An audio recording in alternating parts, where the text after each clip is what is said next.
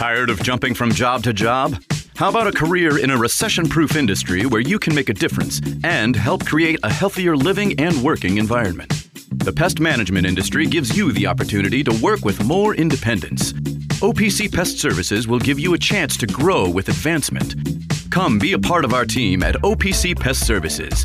Apply online at opcpest.com/careers. That's opcpest.com/careers. Where do you go to find all your favorite wine, beer, and spirits with selections customized to local tastes? For over 25 years, that go-to place has been Cox's Spirit Shop. Cox's, Louisville's go-to liquor store. It's time for the Victory Formation Sports Show, right here on 93.9 The Ville. Bringing you all things Louisville and everything in between. We've got a Louisville legend, the greatest player to ever play for the University of Louisville, Mr. Darrell Griffith Sr. Griff, how's it going, sir? Good, man. We got a special guest in the building today. He is Mr. Peyton Siva. Siva, how's it going, sir? I'm good, man. Thank you guys for having me today. We've got two very special guests with me right now. We've got Trenton Flowers and his father, Travis Flowers. How are you doing, gentlemen? Good. I'm doing amazing. Where the passion for sports meets the airwaves. We've got a lot to discuss. Name me the five coaches in the ACC better than Jeff Brom. That is why you brought in KP. And so when you only win 4 games, it's going to be interesting to see how all of this plays out. Give the show a call at 502-8150-939. Now, here's your host, Jeff Lightsy Jr. Ah, yes. Oh, man. Bravo on the intro, Mr. James Black. Yes, we are here. This is the Victory Formation Sports Show. I am your host, Jeff Lightsy Jr. Don't forget, as the wonderful man in the intro said, you can get in here. 3831-939 is the text line. 3831-939 is the text line. 8150-939 is the call-in number. 8150-939 is the call-in number. Boy, happy New Year. It is 2024. I haven't talked to you guys since last year. You know, but welcome in to the 2024 version of my show. See, here's the thing. Here's what we do. And, you know, people love to make New Year's resolutions. I'm one of those guys. You know what I mean? Like, I'm one of those people who like to make New Year's resolutions and say, this is what I'm going to do this year, right? One of my New Year's resolutions, I said I'm going to read a book every month. I'm going to read 12 books this year. So whether I do 2 in 1 month, 3 in 1 month, regardless, James, I'm going to finish the year with 12 books read, right? And another thing, you know, I've had this mantra for a long time, being humble is overrated, but you know, there was an interesting Cat Williams interview that came out with Shannon Sharp that's kind of set the internet on fire. I think this may be the most viral interview I maybe have ever seen in the world of social media. It has been taking on a life of its own. I mean, these clips have been shared and reposted and retweeted millions and millions and millions of times, right? The interview in its long form, almost 2.5 hours, it has been seen over 15 million times. And then the clips itself, the 1 minute, 2 minute, 5 minute, 10-minute clips, I've been seen millions and millions of other times. But one of the things that Kat said in that interview that has gone viral in itself, it says, winners are not allowed to let losers rewrite history. So this is the mantra that I'm taking into 2024. We're not letting losers rewrite history, right? And this, I promise you, this all ties together. I'm using that mantra. Winners are not allowed to let losers rewrite history. Now, who do you consider a loser? If you want to insert whatever word, that if loser's too harsh for you, I get it. I understand. Loser may be a little bit too harsh, but insert whatever word. It's got to be somewhat derogatory word you want to insert there, because we are no longer allowing people to rewrite the history of Louisville basketball. This is where we're starting today, because it is game day. We play Pitt at 10 or at noon. We're not allowing losers to rewrite history, right? And so first, before we get into the Louisville basketball conversation, I want to be sensitive and make sure we recognize the prayers that are out to Dennis Evans and his family, right? Over the last few days, we have been informed by Zach Greenwell, University of Louisville, Louisville basketball, that Dennis Evans has no longer been medically cleared to play basketball at U of L. He's been with his family since Christmas. I'm sure they're getting second and third and fourth and fifth opinions, because this is this young man's livelihood, right? Like, he, no matter, even if it wasn't in the NBA, Dennis Evans was going to make a lot of money playing basketball beyond college, right? He was going to make money in college, but then he was going to make money outside of college playing basketball. And to hear that this could potentially be taken away for good, that is not good. That is unfortunate. And I want to be extra careful when talking about that, because that in its own has nothing to do with Kenny Payne. It has nothing to do with Louisville. That has not, I mean, that's just a medical freak incident, right? Like, it's just something, some kind of, like, it's just freaky. It would have happened to Dennis Evans. He would have came here. If he would have went to Minnesota, if he would have went to anywhere that he was considering. So that has nothing to do with Kenny Payne in Louisville basketball. So I want to put that out there. But what does have everything to do with Louisville basketball, Kenny Payne, and what's taking place is what we saw against Virginia. And what we saw against Virginia, it's a new year, same results, James. It's a new year, same results. I mean, it's a new year, same results. I want you guys to do an experiment, because I'm going to be honest with you. I didn't watch 1 second of the Louisville Virginia game. I was at Disney. I was in Orlando. I didn't watch 1 second live. Let me take that back. I didn't watch 1 second. I went back and watched the game, but I didn't watch 1 second live of the game. I did not, because I was at Disney and Animal Kingdom. I was getting 50,000 steps in. I was putting in work. I was standing in lines for rides for hours and stuff. So I didn't see it live. But when I went back and I watched the game, it was a lot of the same thing. It was a new year, new game, new team on the schedule, and the same results. It was a lot of the same results. And thank you, James. James just let me know he has this Corey Alexander sound that we're going to play, and it goes into my quote from Cat Williams that I'm going to talk about. So, with the Virginia game, once again, new year, same results. A lot of bad defense. You played good, not great, but good in spurts, and you just don't have a level of consistency. Now, to your credit or to your discredit, or just to in reality, is that you're down a couple of players. JJ still isn't playing. Dennis Evans is now no longer on the team. He got some injuries. Trey White was hurt. Akor for Manny was hurt. They started Danilo, kind of a head scratcher. He didn't play bad. A lot of moving parts, a lot of moving pieces. But once again, this is a new year, same results, and those results aren't good. And at the end of the day, you're judged off wins and losses.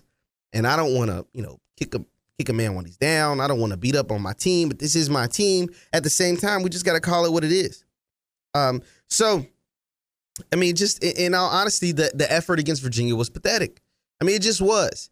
And this goes, once again, I told you all of this was going to tie in. Winners are not allowed to let losers rewrite history. So during the broadcast, because the actual game itself wasn't very good, right? Like, it's not like you're watching a compelling back and forth game. Virginia used to beat us when we had good teams. So I knew taking a bad team up to Charlottesville, Virginia, and being 16-point dogs, I knew to smash the over, smash the points, because we couldn't beat Virginia when we had good teams, teams that got buckets, teams that was active on defense, teams that had tenacity, teams that played with a ton of effort. So I knew this was a bad matchup for multiple reasons, but that being one of them.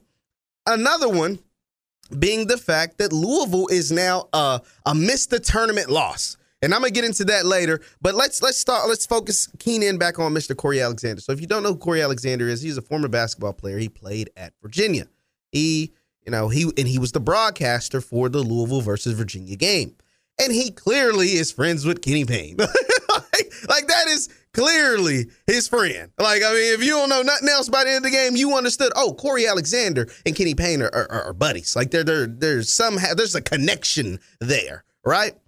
And so during the game, Corey Alexander had some interesting, I'm going to put it like that, interesting thoughts about Kenny Payne and Louisville basketball. James, let's hear it. Speaking of the number 2, coming in today, Virginia playing against Louisville, made me reminisce about year 2 for Tony Bennett, as Kenny Payne is in year 2 right now. And I think back to a time when I was actually sitting across the table. That was your seat. You were a radio guy. Where Jimmy Miller is right now, the magic man, standing right behind Tony Bennett.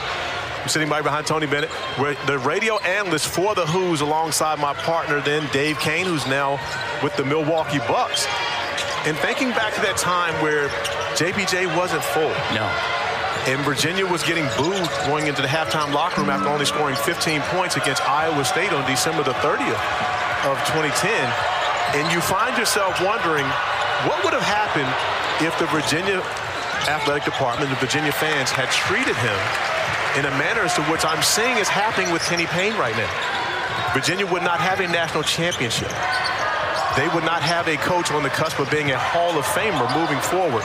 So I would like to implore the Louisville Cardinal faithful to have a little patience with my guy Kenny Payne over there. I believe he's going to get this program headed in the right direction. Oh, my God. Ugh. Just Corey, dude. Come on, bro.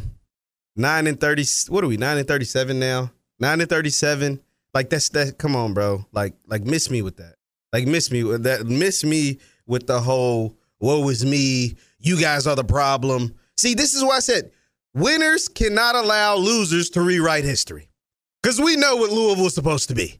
And you said, Jeff, are you calling Corey Alexander? Well, you make the assumption what I'm calling him, because if you think 9 and 37 is acceptable, you are what you are. So if you winners cannot allow losers to rewrite history. We got some more from Mr. Corey. Oh, Mr. Corey wasn't done. He had to double back on some of this buffoonery. James, let's hear the second clip. But Corey, it's 15 years later. The world of college basketball is a different place. Plus, the fans in Louisville are more accustomed to winning at such a high level than the Virginia fans were 15 years ago. So isn't it apples and oranges? It's been a long time since the Louisville fans have been accustomed to winning. If you go back and you think about once Rick Pitino exited the building, the Louisville Cardinal fans have not been used to winning. And so when Kenny Payne took over this program, he made it very clear that the program was broken. It needed to be fixed. And when you're dealing with one of your own, as Kenny Payne is, of course, national champion at the University of Louisville, you also have to understand that there are many recruits watching. How do you treat your own? And that is a big thing moving forward, because I can tell you for certain, as we see Tane Murray coming off the screen, knocking down a big three ball, there are elite high school basketball players waiting to see how this goes with Kenny Payne, to whether they sign up to play for the Cards or they move elsewhere. Oh, my God, Corey. Corey, sir. I understand. See, I get it. ESPN, they employ a lot of people. They have to cover a lot of games. So a couple of them slip through the cracks. You know what I'm saying? A couple of them slip through the cracks that ain't supposed to be. Because Corey, sir, what in the world are you talking about, sir? What? I mean, there's so many layers to what those. I think it's 3 minutes total what we just listened to. It's so many layers. There's so many ways to pick this apart. And I know my guy, I heard Diener and Blank and everybody already picked this apart, but let me give you my version of what the hell I heard, because it was some garbage. Once again, all centers around winners are not allowed. So I had an obligation, a duty to come on here, even though it's already been debunked and dispelled by Diener and Blank and Ethan Moore and Ennis and whoever. I had an obligation because I heard this quote over since I've been gone. Winners are not allowed to let losers, Corey Alexander, to rewrite history. We said we haven't won anything since Rick Pitino walked out the door, which is just simply not true. Have we won to the level of Rick Pitino in 2012 and 2013? No, we have not. This is true. But hear what I just said. We haven't won to the level of Rick Pitino in 2012 and 2013. Because 2014... you kind of lost early to that Kentucky team in the Elite Eight. You won at a high level. 2015, kind of disappointing ending. 2016, kind of a disappointing ending. And then it's when some skids happen. But even Chris Mack, as much flack, I gave Chris Mack flack, and maybe you and some of the folks at home gave Chris Mack. Chris Mack was a good basketball coach. When it comes to X's and O's and getting his team to play and executing on the court, Chris Mack could coach basketball. Chris Mack just had other issues. His other issues weren't necessarily basketball related. Chris Mack didn't like everything that came with being the head coach of Louisville. That was Chris Mack's biggest problem. He didn't like that being the head coach of Louisville, you have to be a public figure. You're essentially the most known person in the city. You're more known than the mayor and the governor in Louisville. When you're the head basketball coach at the University of Louisville, people know and recognize you more than they do Andy Bashir and I can't even tell you where our mayor is right now. Greenberg. What's Greenberg's first? I don't even know. I'm going to be honest, and maybe that's ignorant of me, but I'm just telling you the truth. Greenberg can walk in this studio right now. I don't know who Mayor Greenberg looked like. I'm just telling you, this is what comes with the job. And so, therefore, that part of the job killed Chris Mack. Pause. That part kind of washed him up out the way. And then the whole Dino extortion thing, it was just kind of, Chris Mack's like, man, this is what comes with Louisville. I get extorted. Folks, I got to record folks, and I get suspended when I record them. They said, you got to pay me till I'm 65. You know what I'm saying? Like, all that happened. He didn't want to deal with that no more. And I think Greenberg's first name might be Craig. Yeah, maybe. See, James is in a different generation. Let me look it up. Yeah, he got to look it up. See, it ain't just me. But I'm just telling you the truth. Mayor Greenberg, I mean, no disrespect to Mayor Greenberg. Shout out to Mayor Greenberg. He could walk in the studio right now. I'd be like, oh, what's up, bro? What's up, man? What's up, sir? You know what I mean? Like, I don't know. But that's what I'm saying. So that part washed Chris Mack about the way. But actual basketball, he had to sit number one in the country at one point. Actual basketball, he beat North Carolina. He beat Duke. He beat Michigan. He beat Michigan State. He won big games, right, on the actual basketball court. Winners cannot allow losers to rewrite history. So Corey Alexander, that was just a lie. That was a lie. And we got to call out lies. We're not letting lies stand on the bed of truth. Corey Alexander also said in that clip. Now this is the part because that was just a bald-faced lie. Like right, like that actually has facts behind it that we've just been sorry since Pitino. That's not true. But the part that was actually funny, James.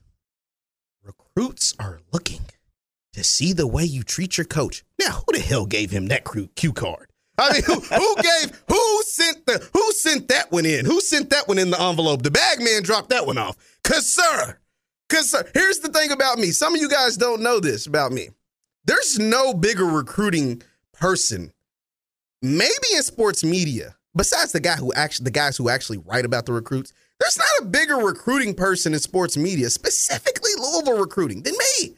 I mean, I'm not on message boards, but I actually talk to recruits. Like that's like something that I do. I talked to Sky Clark when he was a recruit. I've interacted with T.J. Robinson, basketball recruits. I've talked to and interviewed players that are committed and signed and end up going to Louisville, whether it's football, basketball. And I do the same with a bunch of different schools. It's not just Louisville. So I'm just kind of give you some of my background. So there's no one, I'm going to be honest, there's no one in Louisville sports media bigger on the recruiting scene than me. And this young man, Mr. Corey Alexander, who broadcast games for ESPN, who was a graduate of West Virginia, or Virginia, who was a who. I found out what the hell a who was this week. Who was a who is telling me that there are recruits looking and paying attention and watching to see what Louisville is doing. But here's the thing. Here's how Corey made it hilarious. He didn't say he's watching the results on the court. He didn't say, oh, the recruits are seeing how many games they're going to win or the playing style or the coaches, if the coach is going to stick around. Yeah, that was probably, KP saying that. Yeah. He didn't say that. He said they watching the fan base. he said, to hell with what's happening on the court. Forget where I can get drafted. Forget that if my coaching staff is going to be here in 6 months or not, I'm watching the fans. I'm exploring Twitter to see how the fans are interacting. Boy, if you don't go on somewhere, are you serious? Like, come on, y'all. Like, listen, come on. We watch sports. We are fans of Louisville. We watch sports. We watch. This man didn't say nothing about on-court performance because he couldn't. He couldn't have two legs to stand on when talking about 9 and 37, when talking about the game that he's currently broadcasting. They're getting smacked, right? The spread is 16.5, and Virginia's blowing that out of the water. He can't talk about that because that's the truth, right? So you got to make up some fairyland pixie dust garbage that somebody to hand it to you. See, in 2024, we standing on business, y'all. We're not allowing losers to rewrite history. Winners cannot allow losers to rewrite history. And then the whole Tony Bennett comparison. And I see, shout out to this texter, it says Tony Bennett was 15-16 and 16-15 in his first two seasons. After the first game of the new year, he was 6-24, 9-5 in those seasons. So yeah. So like, and that's the thing. Those are the facts. That's what I'm saying. Like, when you just say blatant lies, Cat Williams also in the interview said, I don't know why liars lie. I don't know why liars lie. Jeff, why is he lying? Why would he go on TV when we can look these things up, right? Like Google exists. This is 2024. We have Googles. We have iPads and iPhones and Samsungs and, you know, smart TV. We can Google. We can tell, hey, Siri, what was Tony Bennett's record? You can do that. Hey, Alexa, your Alexa Dot can tell you what Tony Bennett's record was. Why did Corey Alexander go on national TV with the whole Louisville fan base watching this game, or the ones that are left, right? They're still watching games. And, you know, shout out to y'all, because I didn't watch this game originally. So why would he go on there and say, I don't know, because I don't know why liars lie. At the same time, I do know that, you know, whether I'm the 5th or the 12th or the 21st, I was going to debunk that. Because, come on, bro, you can't spit in my face and tell me it's raining. You can't spit in my face and tell me it's raining. I'm not going for that. And now, you know, we're not going, I can't speak for everybody. But see, what that does, see, what Tony Bennett thinks he's doing, or Tony Bennett, sorry, not Tony Bennett. All he did was kick our butt. What Corey Alexander thinks he's doing is helping Kenny Payne. He thinks he's helping Nolan Smith and Josh Jameson and Danny Manning, Reese Gaines, and that coaching staff over there, right? Like Milt Wagner. He thinks he's helping them by going on national television and saying that. But see, the problem is, it's not only is he hurting them, he's actually making it worse. Because it's not just us being Louisville fans, who see right through that BS. It's not just us. Like, of course, we see it. We sit here and live it every day. Some of y'all still going to, some of us, because I'm still going, are still going to these games. Some of us are still paying the ticket price, paying the parking, getting concessions, buying beer, whatever. It's not a lot. Let's not get it twisted. 22,000-seat arena. Last FOA report that Louis Rabeau, shout out to Louis Rabeau, pulled for UKU of Vail. It's 22,000-seat arena. UKU of Vail, what's supposed to be the biggest rivalry in college basketball, had less than 15,000 in the building. Think about that. So it's not a whole lot. That's for Kentucky. Games outside of Kentucky, we're talking about 4,500 or less. So it's not a lot of y'all, but it's still somebody, right? You get 4,000 people to show up to one of your events, you're going to be happy. So it's still not like, it's not a lot of people for a basketball game, for a Louisville basketball game, that is. But it's still a decent amount of people, 4,500 people. If I get an event and they have 4,500 people, I'll be happy. You know, I ain't never did nothing with 4,500 people showed up. I haven't. I just haven't. You know, I ain't never been that important. But what I'm getting at is it's still a decent amount of people, in the grand scheme of things, a lot of people showing up to support this team. And what I'm getting at is by him going on national television during our game and telling us this garbage, it not only hurts him, his credibility. He's out there. Like I said, some of them slip through the cracks. You know, ESPN, it's a big company. They employ thousands of people. Some folks slip through the cracks. It just is what it is. But also what he does is hurt our program nationally. Because people nationally are thinking like, hey, ain't no way Louisville is stupid to believe what the hell Corey's saying. Because, I don't know if Corey think the good old folks in Kentucky are just that dumb, in the city of Louisville are just that dumb to be like, oh, you know what, Corey, I never thought about it. He's just like Tony Bennett. We fired Kenny, we're not going to get a national championship. Dang, Corey, you're right. You know what, Corey, sign me up for year 3. Hell no. We ain't thinking like that. Hell no. Corey, no. We understand year 3 is not happening. So it's just about how we get through it.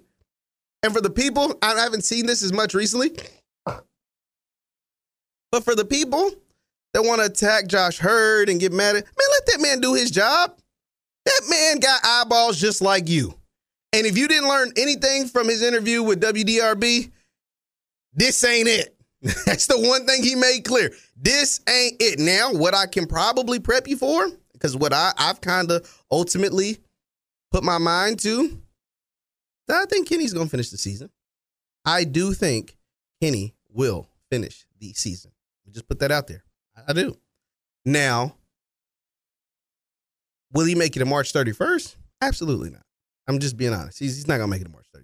This is not sourcing. This is just how I feel.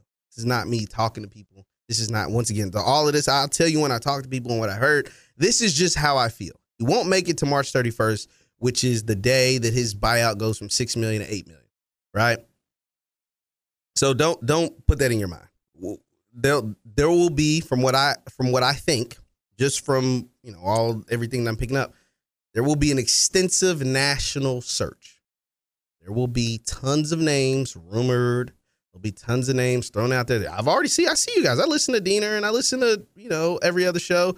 I hear you guys. Y'all throwing out names.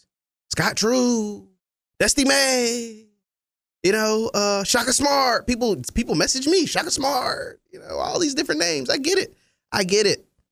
At the same time, there will be a national search. But if you're expecting Kenny to get fired before the end of the season, once again, I don't know. Anything can happen. Anything can change. I just don't see that happening. Well, Jeff, why don't you see that happening? Well, there's a couple of reasons. One, because you didn't fire him out to Kentucky with that 2-week span. What's the point of doing it now? That was your golden opportunity. You had every reason to do it. You had the Karan Davis fallout that was shortly before that. You had the actual Kentucky game, right? Now, granted, most of y'all expected to go in there and lose by 20, but you still did it. Just because you expected it don't make it good. You know what I mean? You still went in there and lost by 20, and the spread was only 12 or whatever. Arkansas State was around that time, too. It's right around that time you losing to Arkansas State. You got Karan Davis debacle. The 2 press releases, you lost by Kentucky at 20. But then if anything, if there was a cherry on top that I was like, I don't know if you're going to make it out of this building, was that post-game press conference at Kentucky when he said, we need to use the transfer portal. There's this thing called the transfer portal that I think just appeared, even though you got at least 4 players off the transfer portal. Guy Clark, Trey White, Brandon Huntley-Hatfield, Danilo, they all came from the portal, but it seemed like Kenny just said, man, we need to go get older guys in the portal. I didn't know they stopped letting sophomores out of the portal. You know what I mean?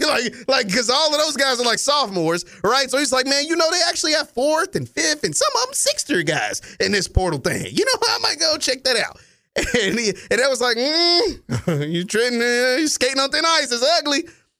But then, like I said, the double cherry on top, the sprinkles. Then if that was the cherry, the sprinkles was when CO asked him about that roster over Kentucky. Hey, Kenny, man, Cal said you about a year away from getting a roster that looked like his, man. CO set it up kind of perfect because Cal already gave us a dissertation.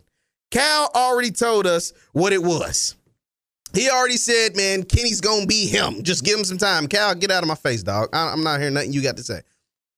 At the same time, but Cal threw it up. He gave Kenny the lob. And Kenny came through and said, roster like them.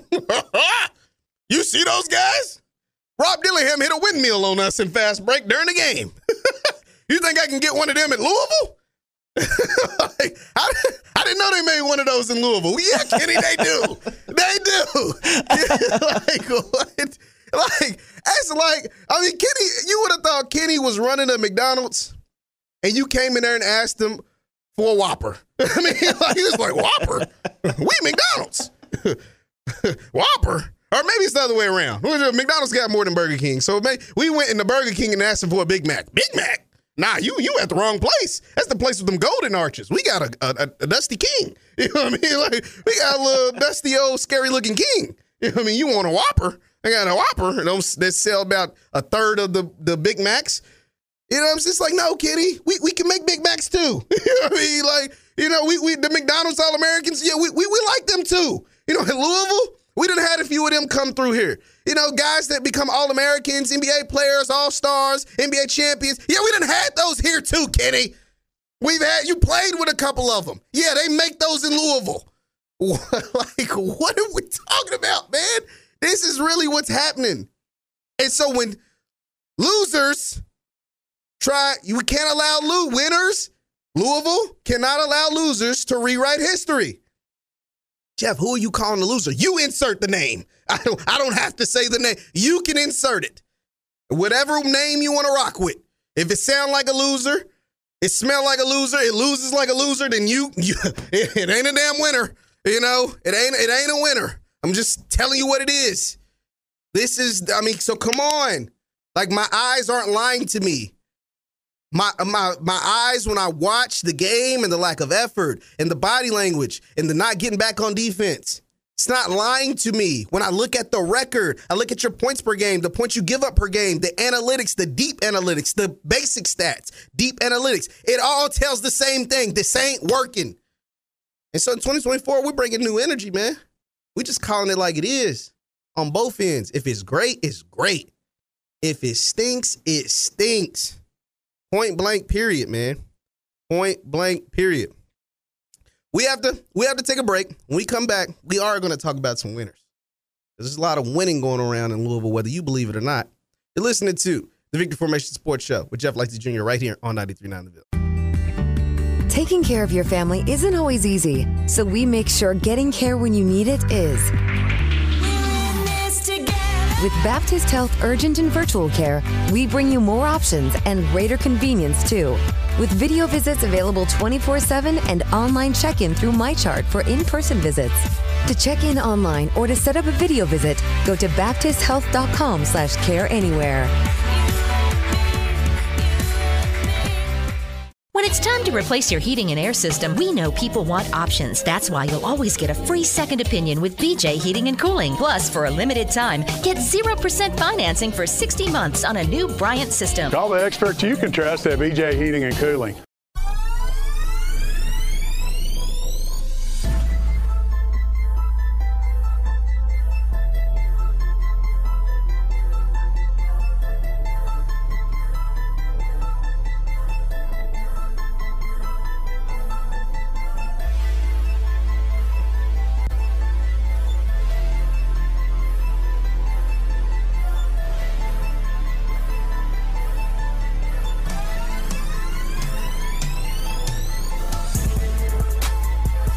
You're listening to the Victory Formation Sports Show right here on 93.9 The Ville. Give the show a call at 502-8150-93.9. Now, here's your host, Jeff Lightsy Jr. Yes, we are back. 3831 93.9 is the text line. You can get in here. 3831 93.9 is the text line. 8150 93.9 is the call-in number. 8150 93.9 is the call-in number. I'm reading some of your texts. It says, if Duke were to drop to a 9-36 record over that span, you can assure that Calipari would jump in to offer the support of the coach? No, he wouldn't. He wouldn't. He don't like Duke. He wouldn't do that for Louisville. You know, when Chris Mack was getting fired and everything was happening to Chris Mack, Calipari didn't say, oh, man, Chris Mack's such a good man. Gotta give Chris Mack some more time. You know, nah, he didn't come out saying that. He was like, he's probably at home laughing. Because Chris Mack is probably, this is the guy that said, oh, Cal, we'll bend to your game, which was funny at the time. This is the guy that said Kenny Payne won those games. You know, the same guy. So he was laughing. But Kenny, he wants 9-36 to keep up. He wants 9-36 to turn into 18, and James checked my math, 72. 9-36 turned 18 to 72 in 4 years. And so it'd be like, man, just give him some more time. You know what I'm saying? People be like, give him some more time. You know, give some more time. You know, more time. That's why that was a good text by that texter, you know, trying to compare Tony Bennett. He was at January 1st, 9-5 and 8-4. If we was 9-5, 8-4. We wouldn't be having these conversations. Right. This show would sound a whole lot different if we was 9-5 right now. But nonetheless, and just one more thing. I know I said we're going to get to something positive, but one more thing on this Corey Alexander thing. Once again, winners cannot allow losers to rewrite history. Corey Bennett, I keep mixing the names. I'm just trying to get it all out. Corey Alexander said that recruits, once again, aren't paying attention to what's actually happening on the basketball court. They are going to sign to Louisville based on how the fans treat Kenny Payne. Right? That's what he told us. That's essentially what he told us. He said, man, forget that y'all stink on the basketball court. Forget that y'all suck. Y'all 9-37 over a 2-year span. Y'all too mean to Kenny, and recruits are paying attention. How are you treating your own? Because he's one of your own. Yeah, okay, whatever. He's not a very good basketball coach. His record stinks. It just is what it is. Whether he's one of our own, if my brother was the coach at Louisville when he went 9-37, I'd be cussing him out too. You know, that's my blood brother. And Kenny ain't nothing to me. I'd be mad as hell at him too. What in the world is wrong with you? So no, Corey, you can't guilt me into being nicer. No, get better results, and then I'll be nicer, regardless. So the recruit thing, he said the recruits are paying attention, once again, not to what's happening on the court, but to how we're treating our own. Well, Corey, you do know Louisville have 0 recruits signed, right? Like early signing period already passed. That was in November. Louisville's one of the only major Power 5 schools, or Power 6 if you use basketball terminology, that doesn't have anyone, 0 signees. And the one kid that is committed, he's been committed for almost 2 years. He didn't even sign. So, Corey, I ask you once again, who are these recruits?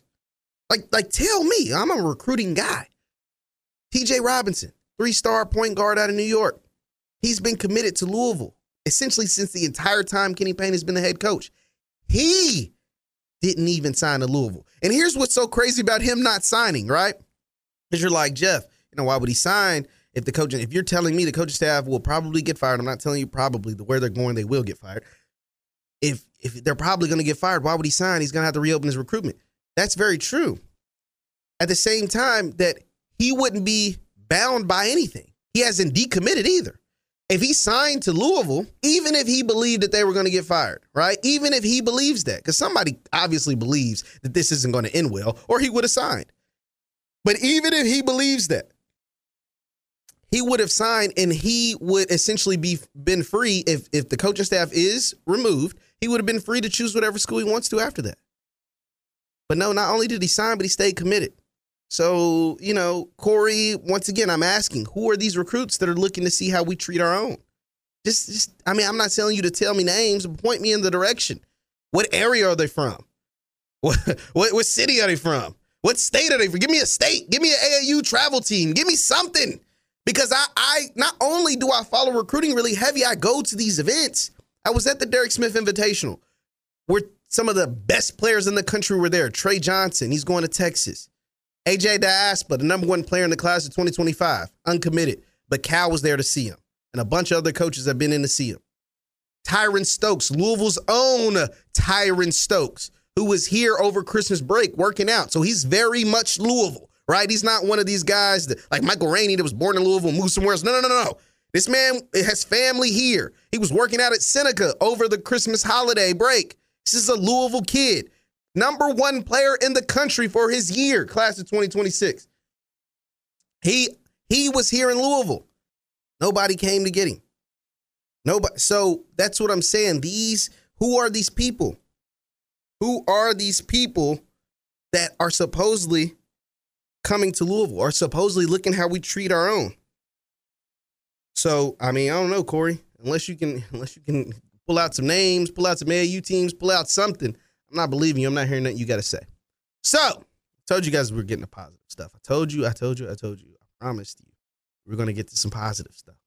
And what's happening on the football field is in the offseason, the football field is very, very positive. So, as you know, Coach Brohm has hit the portal very, very hard this offseason. He signed all his high school players that he had committed. I think he had 14 high school players committed. And at the time, he had 16 transfer portal guys committed. Now, since then, one of the transfer portal, he brought in essentially 3 tight ends and a high school tight end. So 4 total tight ends. One of those tight ends said, man, that's a lot of tight ends to be coming into Louisville. I think I'm going to go back to my old school. That was Tanner Kozel. Tanner Kozel was the 6'5" tight end from Austin Peay transfer. I think he had 10 touchdowns last year for Austin Peay. He went ahead and withdrew his name from the portal. He was going to come to Louisville. Guess the tight end room got a little crowded for him. And when you're bringing in Isaiah Cummins, Mark Redmond, and the young man, I can't think of his name, the high schooler, who all of these guys 6'5" and taller. You still have Jamari Johnson, who's 6'6", who in the tight end room. Nick Karinsky, Dwayne Martin, all of these guys are still there. It's a very, very loaded tight end room. I would not be surprised if after spring you see some guys hit the portal. Let's just be honest. You can't carry 6'7" tight ends. All of the guys, everybody can't play. You know Redmond's going to play. You know they're going to find a way to use Isaiah Cummins. So somebody's going to hit the portal. That's just the nature of the beast. That's how this thing works. The same thing can be said for the wide receiver room. Louisville is restocking and replenishing their wide receiver room. They went out and got Colin Lacey, the #1 slot wide receiver in the portal. He had over 1,100 yards and 11 touchdowns for South Alabama last year. He's a dog.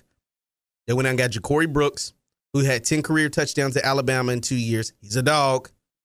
They went and replaced, so they went out and got two, a wide receiver one and a wide receiver two, essentially. One's going to play on the outside, one's going to play in the slot. Well, who played in the slot for Louisville? You didn't lose any slot receivers originally. It was Amari Huggins-Bruce and Kevin Coleman. When Colin Lacey decided to come, what happened to Amari Huggins-Bruce and Kevin Coleman? They hit the portal. Kevin Coleman is now going to Mississippi State. Amari Huggins-Bruce is now going to South Carolina. Congratulations to them. Shout out to them. But they were somewhat disappointing this year. Their drops. Their drops is what got them replaced. Kevin Coleman has all the talent in the world.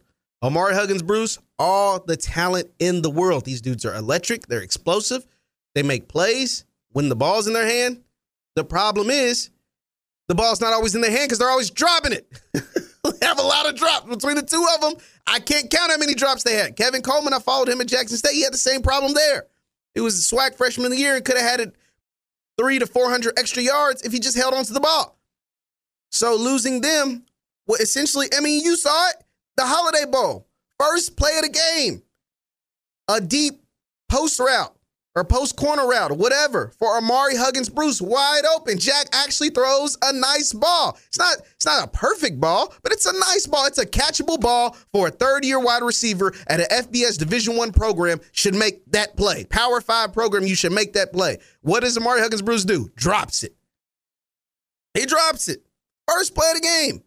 And that was essentially like a microcosm of his year this year. Now, you can say they may have been underutilized. At times, I think they were. I think even Braum, during one of his post-game press conferences, said that he's got to find a way to get the ball in Amari's hands more.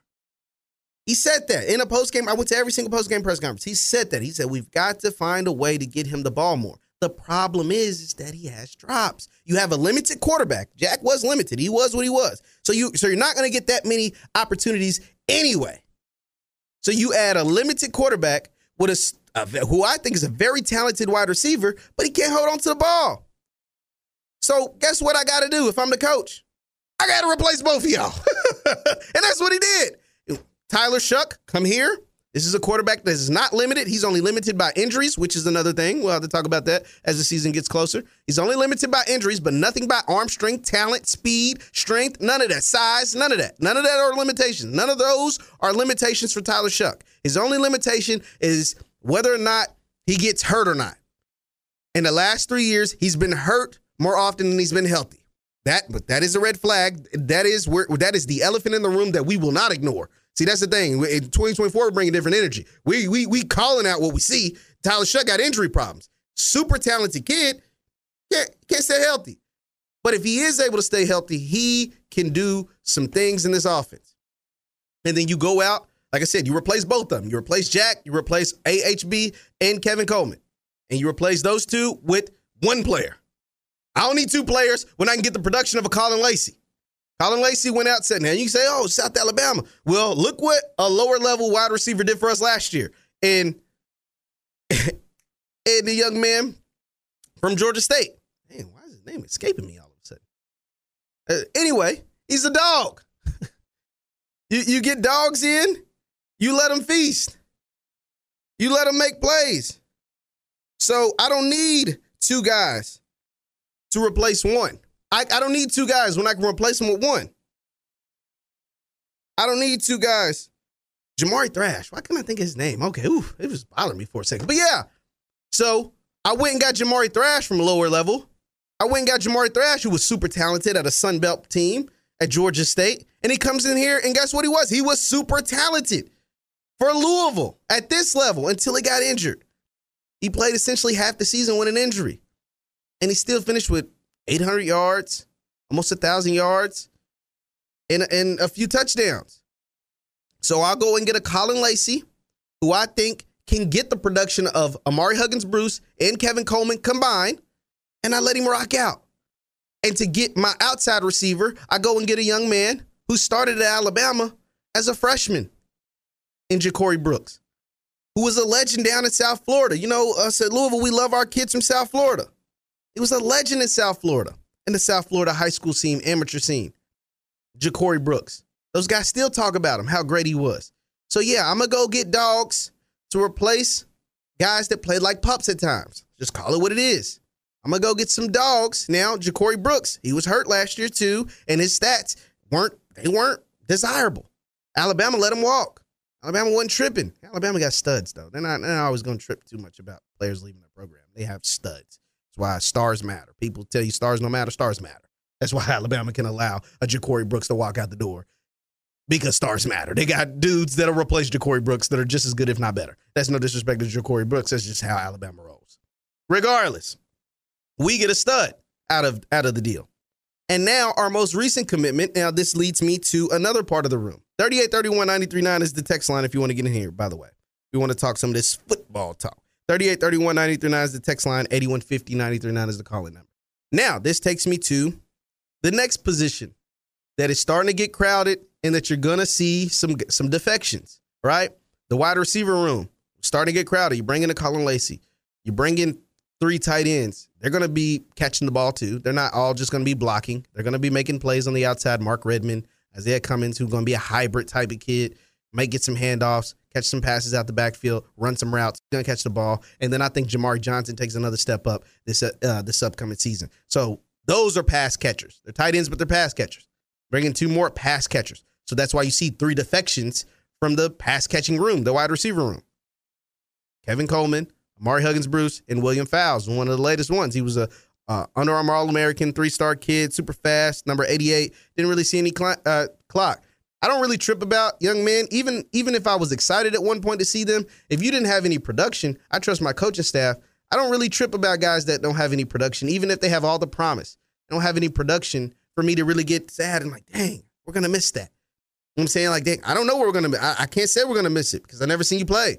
So I'm not going to trip about that. I used to. I really did, especially if it was a high-ranking guy. Like, dang, man, I'm going to miss that, man. I wish I would have seen him make some plays at Louisville. At the same time, man, this is the new age of college football with the transfer portal.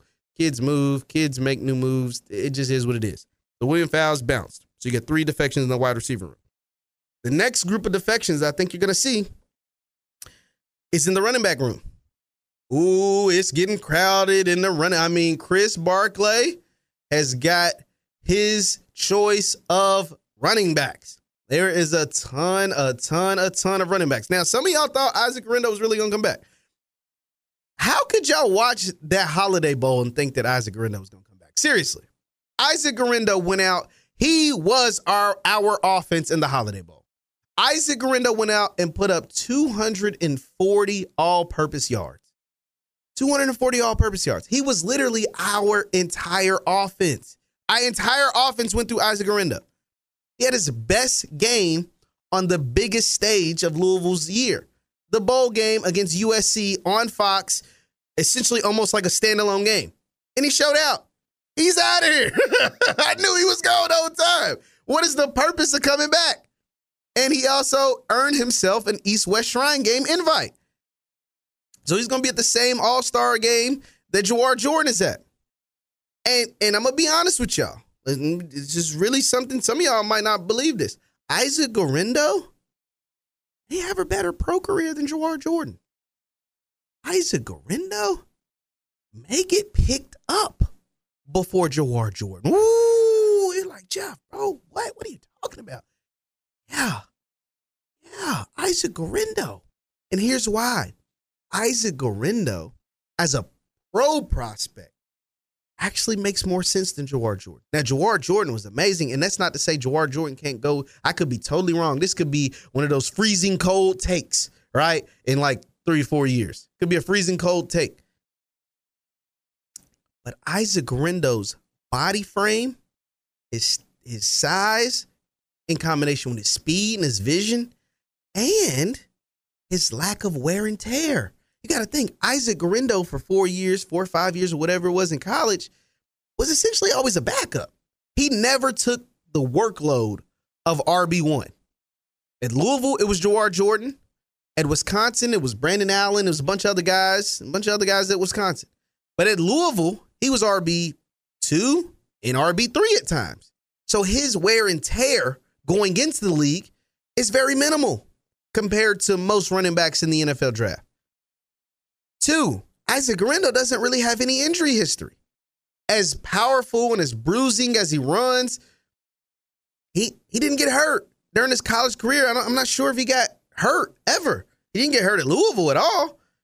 Whereas Jawhar Jordan is smaller. He's shorter. He doesn't weigh as much. His whole reliability is on speed, right?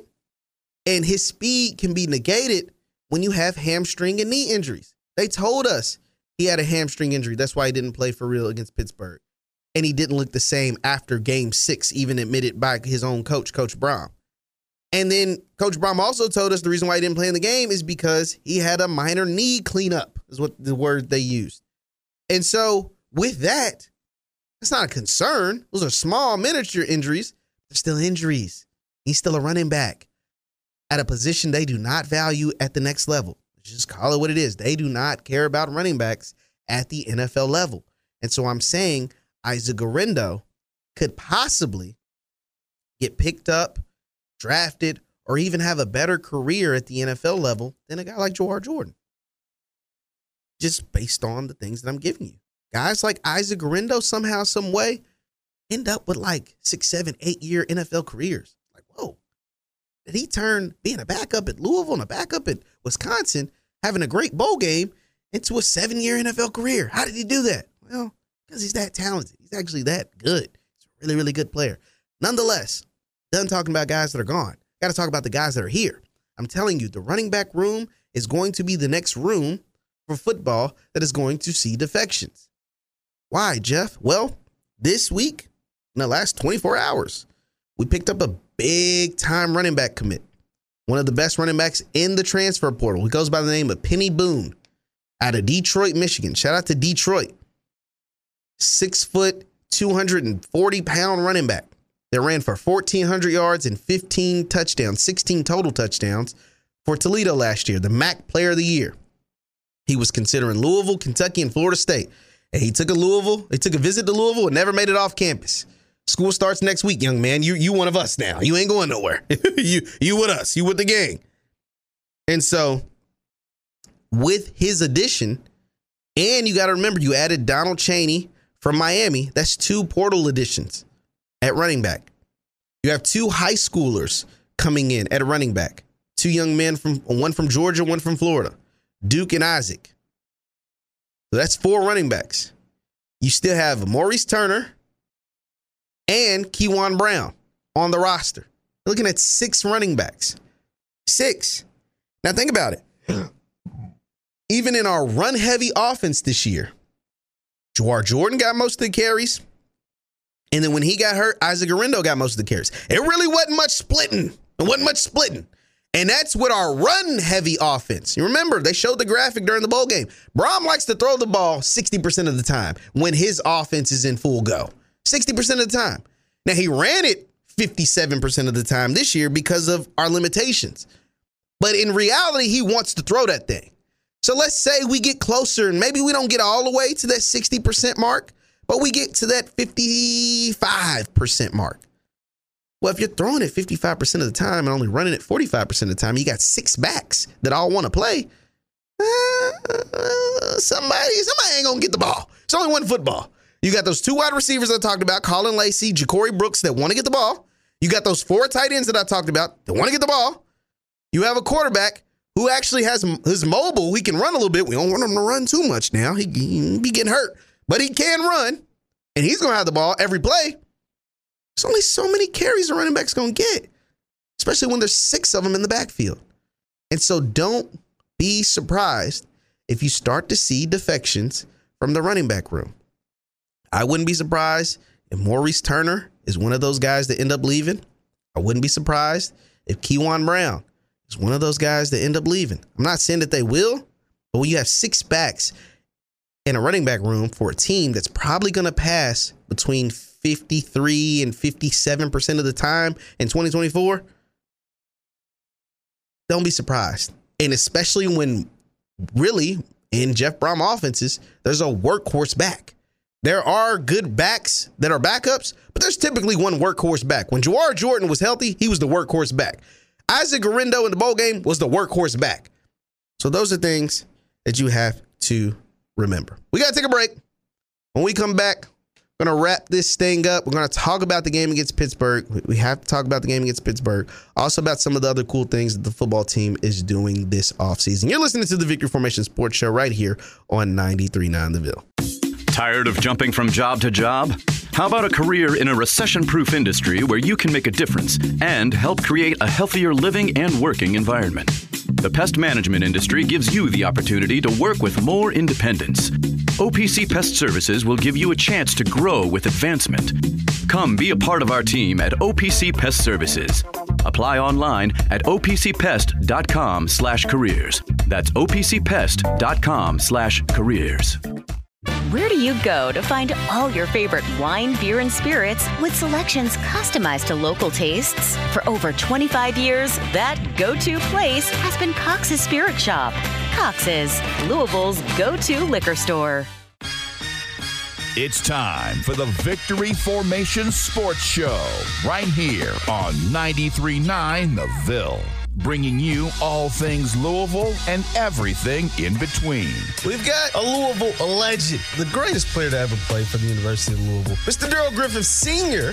Griff, how's it going, sir? Good, man. We got a special guest in the building today. He is Mr. Peyton Siva. Siva, how's it going, sir? I'm good, man. Thank you guys for having me today. We've got two very special guests with me right now. We've got Trenton Flowers and his father, Travis Flowers. How are you doing, gentlemen? Good. I'm doing amazing. Where the passion for sports meets the airwaves. We've got a lot to discuss. Name me the five coaches in the ACC better than Jeff Brom. That is why you brought in KP. And so when you only win 4 games, it's going to be interesting to see how all of this plays out. Give the show a call at 502-8150-939. Now, here's your host, Jeff Lightsy Jr.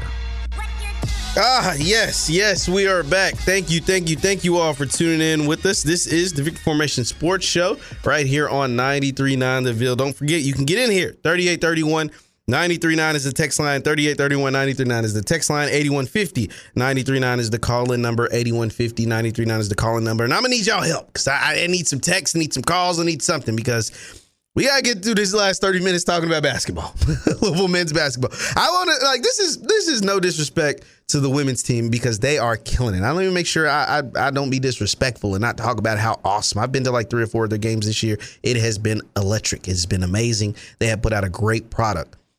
But when I Google, if you just Google, type in your Googles, Safari, your Google Chrome or whatever you use. If you just type in Louisville basketball. Just Louisville basketball. I remember I got fooled one time. I was on air. I was like, yo, we ain't this good. What the heck am I looking at? We ain't the 11-2 or whatever. It was the women's record. When you Google Louisville basketball, no longer does Russ Smith and Peyton Siva and Jordan Wara and Donovan Mitchell and whoever else pop up. No, it's old Coach Walls. The good team on campus. They're the ones that pop up when you Google Louisville basketball. So to get the men's record and schedule and all that stuff, you got to put Louisville men's basketball. Like Google has to say, oh, this is who you're talking about. Okay. I thought you was talking about some good folks, the dope team over there on Floyd Street. But nonetheless, Louisville men's basketball does have a game today at noon against Pittsburgh. Now, there's a couple of things that scare me about this game. One, Pittsburgh is coming into this game as a very, very desperate team. Why are they desperate? Well, Pittsburgh is 0-3 in conference play so far. Pittsburgh is a team that is looking to make the tournament. And right now, they're 0-3, and they're staring up at Notre Dame in conference, and Syracuse in conference, and Florida State, and Georgia Tech, and et cetera, et cetera. And then, of course, the top of the conference at 2-0 right now is Miami, and Wake Forest is 2-0, and North Carolina is 2-0. But some of these teams are about to start taking losses. Nonetheless, they're undefeated so far in conference. And Pittsburgh is looking up. They actually have the worst conference record. They're worse than Louisville. They're 0-3 out of their 14 games they played. They've lost 3 conference games, so they have an uphill battle to climb. Right. And what I'm saying is that they're desperate. They need a conference win. They need their first conference win. And what better way to do it than to get it against Louisville? My bad. Call back, Steve. And so, Steve, go ahead and call back. And so they need a desperate win. And two, like I said, this is a Louisville team. This is a miss the tournament type of loss. You got to think. Pittsburgh, like I said, is a team that's already 0-3 in conference, and they're a team that is trying to make sure they make the tournament. They're not trying to be a bubble team. They want to be securely in at a 12 seed, a 10 seed, or whatever. They want to get in there. You can't lose to Louisville if you want to go to the tournament. You know, we found that out last year with Clemson. Clemson had, 22, 23 wins last year? Had one bad loss. That was to a 4-28 team Louisville. And a team, Clemson, who Joe Lunardi and some of them didn't even have on the bubble. They didn't have them on the bubble. That loss to Louisville was so detrimental that it kept them out of the tournament with 22 wins. And guess what? That is what is being said about this year's Louisville team. The same things that the coaches were preaching to their teams last year about we can't lose to this team because losing to this team can keep us out of the tournament. That is what they were preaching last year with no evidence. Then Clemson lost to Louisville. Then they got the evidence. And so now teams like Pittsburgh and Florida State and Clemson and NC State, any team that may be tournament bound or maybe bubble bound, like on the bubble, they're preaching to their teams. Hey, guys. Hey, I know on tape this team doesn't do a lot of things good. I know what the tape is telling you. The tape is telling you you can go in there and sleepwalk and beat these dudes. That's what the tape is telling you. That's what your eyes are telling you. What I'm telling you as your head coach is that you can't do that. Because if you go in there and you mess around and you piddle-paddle and give up easy baskets and let them get some confidence, because it's still a D1 basketball team now. I ain't going to act like we still Louisville. They still got Louisville across their chest. They're just going to beat up on my team like that. But nonetheless, I'm speaking as an opposing coach. Who's Pittsburgh's coach? What's the young man's name? He coached at Duke and coached a couple other places. Regardless, he's telling his team, yo, if y'all go in there and titty-tattily around, mess around, whatever, this team will beat you. And if this team beats you, forget about March. You ain't playing in March. You're going to be playing in Shawnee Park in March because you won't be playing in the big tournament, in the big dance. And so every team that Louisville plays moving forward will be laser focused. And that's scary because we're not a team that gets very laser focused. We're not a team that gets very laser focused. I've been saying that for 2 months. Texter says, I've been saying that for 2 months. I don't know. What have you been saying for 2 months? That we're a tournament missing team? I don't know. But regardless, every team that you play moving forward is going to be laser focused because you are a miss the tournament type of loss. You lose to Louisville, you're probably going to miss the tournament. You lose to Louisville, your net ranking is going to plummet. You lose to Louisville, your bracketology number, your seeding is going to plummet. And so every team is going to be laser focused. And that's scary because we're not always laser focused. We're never laser focused. And I'm looking at this schedule. This schedule is no joke. These games remaining, you've got after Pittsburgh today, you've got Miami on Wednesday at Miami. Miami was a team that at one point was ranked in the top 10. Once again, this is a Miami team that's playing for seeding. They're not a bubble team, or at least they're not supposed to be. They're a team playing for seeding. They want to be in those top 4 seeds. Now, they've got a long way to go. They took some early losses. But they're a team that's going to be playing for a top 4 that wants to be in the conversation of a top 4 seed. And you're playing them on the road. Haven't won a road game in the Kenny Payne era, guys. You guys realize that? We haven't won a road game since we hired our coach in March of 2022. We are in January of 2024. When you say that out loud, it's like, huh? That's why you can't compare him to Tony Bennett. Come on, bro. What? We hired Kenny Payne in March of 2022. Now, 22 sounds like yesterday, right? At least to me, I don't know. I don't know about some of the folks with the gray in their beard, James. I'm just, 22. No, it feels like yesterday. It feels like yesterday, man. But it wasn't. It was actually 2 years ago. It wasn't yesterday. It was 365 times 2 ago. It was that long ago. And we ain't won a road game. So now you're talking to me, you're going to a desperate Miami team that is playing for seeding. And once again, you got to remember, guys, I've heard on the airways and I've looked it up myself, even beating Louisville hurts some of these guys' seeding. You can beat Louisville, but if you beat Louisville by 7, your net ranking might go from 39 to 53. It's because they said you were supposed to beat them by 25. You were supposed to beat them by 18, but you beat them by 7. It's not good. It's not good. Then you come back home next Saturday with another noon game at NC State. I'm interested to see how our team plays during these noon games. These noon windows are interesting, right? Because you're playing teams, once again, you are a miss-the-tournament type of loss. So I know how teams are going to play you. They're going to play you desperate. I mean, they can be a number 8 team in the country like North Carolina, or a number 15 team in the country like Duke, or a top 20 team like Clemson. They're going to play you desperate. Clemson probably going to beat you by 40. You know what I mean? Clemson owes you, you know, they owe us, you know, because we kept them out of the tournament. So I know how those teams are going to play. What are those conversations like when you're Kenny Payne and staff to your team? Like, I'm genuinely curious. Like, what are those conversations to Mike James, to Caleb Glenn, to Scott Clark and Trey White and these young men when you know the ultimate goal is to win, of course. The ultimate goal is to, like, go out there and win as many games as possible. But at the same time, you understand that you don't, like, your team's not very good. And you also understand that, you know how teams play up when they're, like, when Duke comes to town, like, every school that Duke plays, no matter what Duke's ranking is, they storm the court when they beat Duke. Like, that's, like, so teams get up for Duke. Teams get up for Kentucky.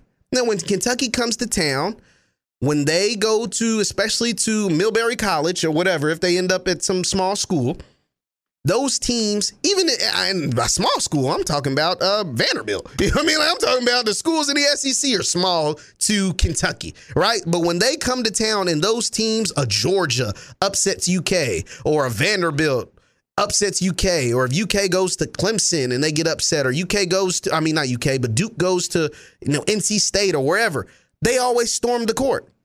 Like, because those teams, when they see that brand come into their building, they get up for it. They see those 5 stars, those Zion Williamsons and Jason Tatums and Malik Monks and De'Aaron Foxes and all these NBA, you know, future NBA guys. They're NBA stars now, but at the time they were budding future NBA guys. They get up for playing those games because that guy, a lot of times at NC State, is going to end up being, you know, he's going to end up being Jeff Lightsy. He's going to be on radio or something one day. You know what I mean? He's going to end up being a CEO or something. He's not going to be a basketball player. His basketball playing days are very limited post that college career. And so, therefore, they get up because one day when they're 75 years old, sitting with 20 grandbabies, they can talk about the time that their team beat Zion Williamson in Duke, who's now a Hall of Famer.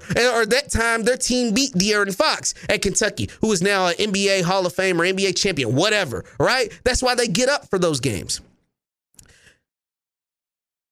And it used to be like that for Louisville, believe it or not. Like, Louisville used to be those teams. Now, we don't get the court stormed on us like Duke or like Kentucky, but we used to be one of those teams. Oh, Lord, like not that long ago, we was one of those teams, regardless.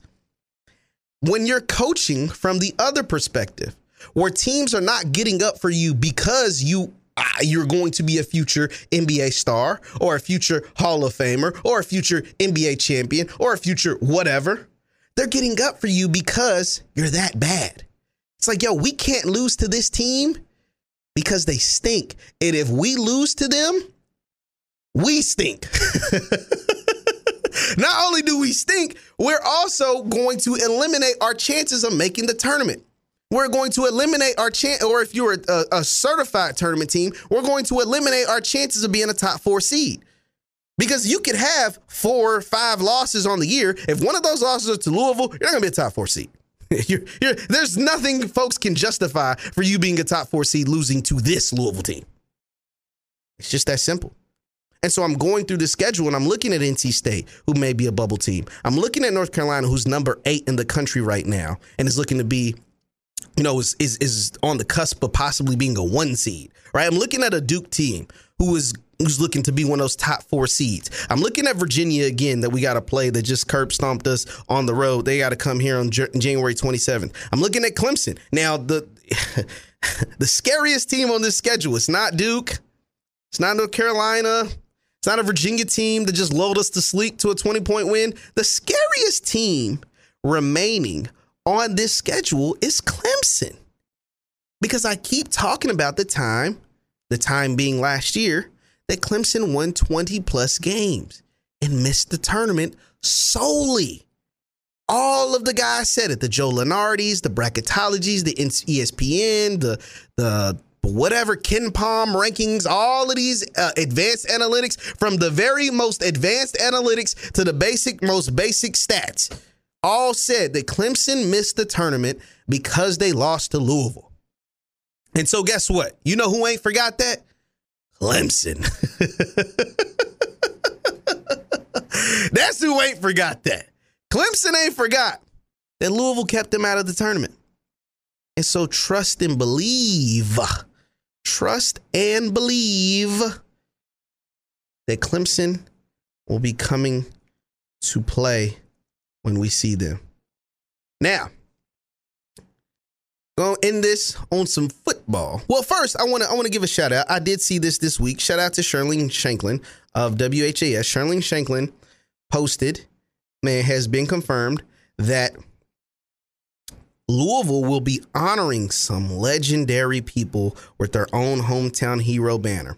Louisville natives Rajon Rondo, Stephen Static, and Major Garrett, along with former U of L head coach Howard Schnellenberger, are three of the six recipients that will get a hometown hero banner here in the city of Louisville. Shout out to those, especially those three. I am super, super happy for Rondo, Static Major, and Howard Schnellenberger for getting those hometown banners, along with the other three recipients. I just don't remember who they were. But I saw because I posted Sherlene's article. You can go read it on my Twitter. On my ex, at JLightsy7, by the way. Go follow me on Twitter, at JLightsy7.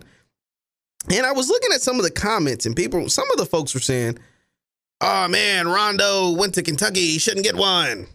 Ah, Rondo's a traitor. He shouldn't get one. He went to UK. Ah, no. Y'all, go get you a pile of rocks in your backyard. They're probably a little damp because it's wet outside. And go kick them. Go kick rocks. Because Rajon Rondo is one of, if not, the argument had to be there, the greatest basketball player to ever come through the city of Louisville. Now, of course, Griff won a national championship, and Griff was Dr. Duncan Stein and all of that stuff. I get it. He went to Mayo, won state championship. Griff is Griff. It ain't no rewriting it. Remember, we don't let losers rewrite the history of winners. Griff is a winner. You know what I'm saying? Griff is who he is. And to my daddy and him, and maybe to James Black and him, he is number one. He's number one.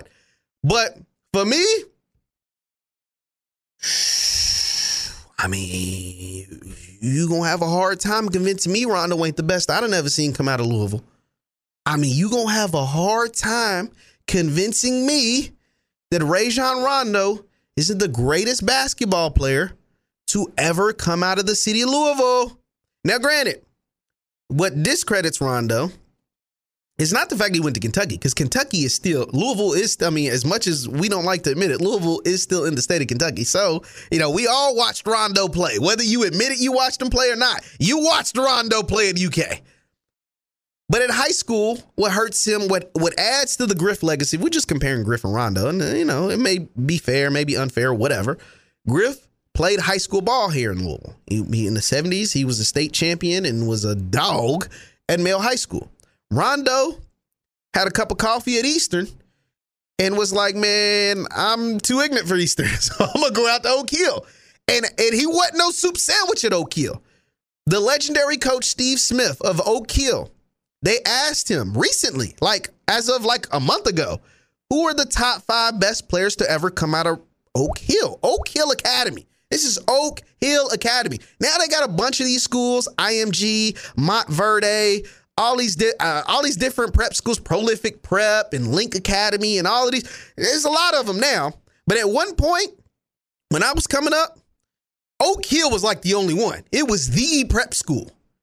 So all of these guys that go to all of these different schools now, they all just went to Oak Hill. So think about all the studs that came through Oak Hill Academy. And it's a lot of them.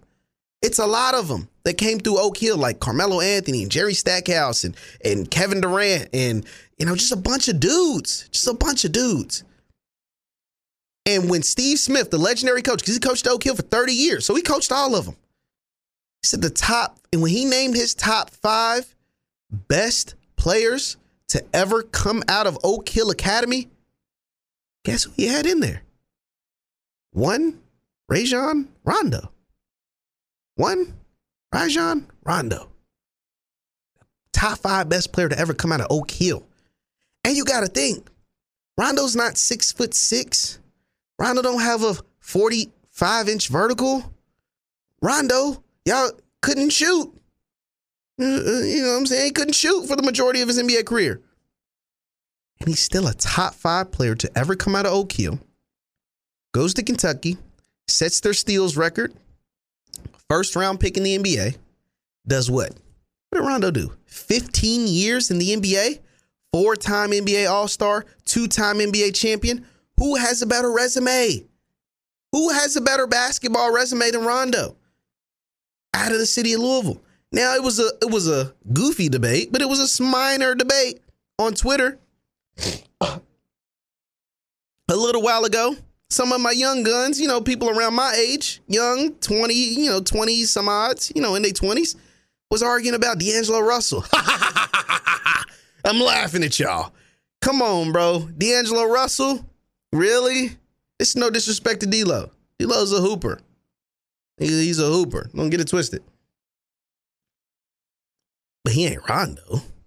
His basketball resume can't line up with Rajon Rondo. 2-time NBA champion. 4-time All-Star, multiple-time All-NBA. You know what I mean? Like D'Angelo, it was a top 10 player in high school. Went to Montverde, national champion at Montverde. Number 2 overall pick out of Ohio State. That's a heck of a resume. All-Star in 2018, I want to say. $100 million contract. Heck of a resume. D-Lo, that's a heck of a resume. But that ain't Rondo. Because in his prime, D'Angelo Russell done been traded about 3 times. Been traded from the Lakers to the Nets and the Nets to the Warriors and the Warriors back to the Lakers. This is all before his 28th birthday. This is all before his 28th birthday. In the NBA, you hit your prime around 27. So all before his 28th birthday, he's been traded 4 times. Now, Rondo played for a bunch of teams, but that was after year 10. Rondo did his first, 9, 10 years with Boston. Wasn't traded 4 times in his prime. But come on. It's not even a debate. Rajon Rondo. So Rondo's got, and I know some of y'all was salty about Rondo being a UK guy, getting his hometown hero banner. To me, it's long overdue. It's long overdue for Rondo to get one. Shout out to Rajon Rondo. The other 2 people that I mentioned, Static Major. Huh, come on, y'all. There's no disrespect to Jack Harlow. Jack Harlow's a dog. Y'all know I'm a Jack Harlow fan. Loving on Me is my favorite song out right now. But there's no way Jack Harlow should have got a hometown hero banner before Static Major. There's just no way. There's no way that Jack Harlow should have got a hometown hero banner before Static Major. Static Major was going platinum when Jack Harlow was in diapers. I mean, not figuratively, not reality, but figuratively. Jack Harlow, Lollipop went multi-platinum. Well, no, I take it back. He was going platinum when Jack Harlow was in diapers. The Genuine songs was in the 90s. Jack Harlow was probably born in 97 or something?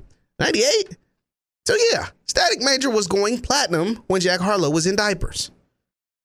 But nonetheless, well deserved. And then of course, the third one that I mentioned is Howard Schnellenberger.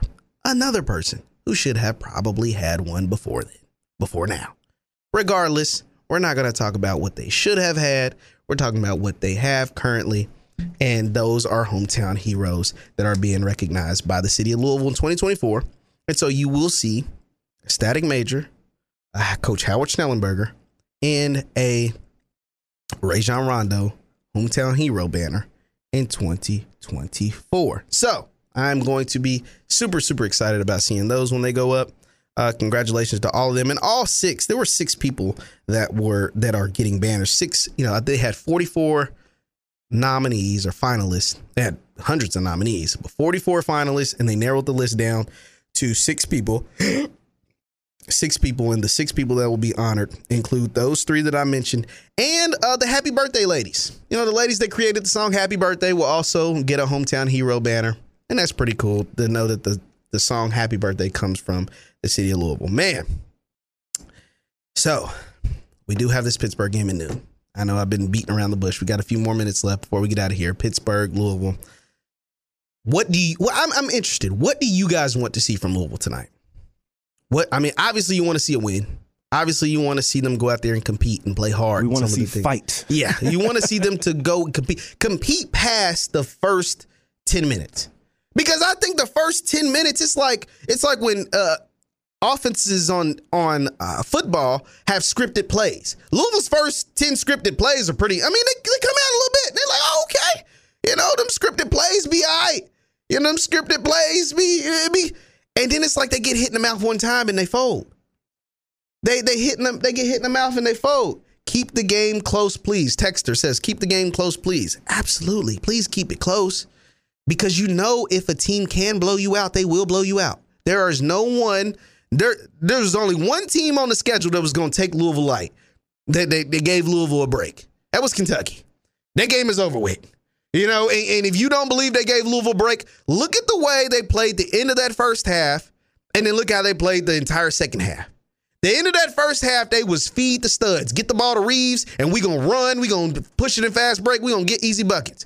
That second half, they slow this thing down. You know, we ain't going to let you get within 14. We're going to hit a couple shots, but we going to slow this thing on down. We going to run sets and offense. We going to do, you know, X, Y, Z. That game is over with. No one else is going to take you lightly because, like I said, you are a lose, miss the tournament type of loss. And so, and you are even in a win, our net ranking can go down. And so you have to compete. You have to play hard. You have to know your assignment. You have to know what you're doing because you will get embarrassed if you don't. Another text says, I need to see JJ. I would love to see JJ. That would help a ton if we are able to see JJ Traynor out there on the court. But, you know, he's listed as day-to-day and we do not know what that means all the time. Those are the sweet sounds of Larry June. That means it is time for me to get out of here. Thank you guys for tuning in to the Victory Formation Sports Show. I am your host, Jeff Lightsy Jr. Don't forget, you can listen every single Saturday, 10 a.m. to 11 a.m. right here on 93.9 The Ville. For James Black, Jeff Houston, and myself, we will see you next time. Peace.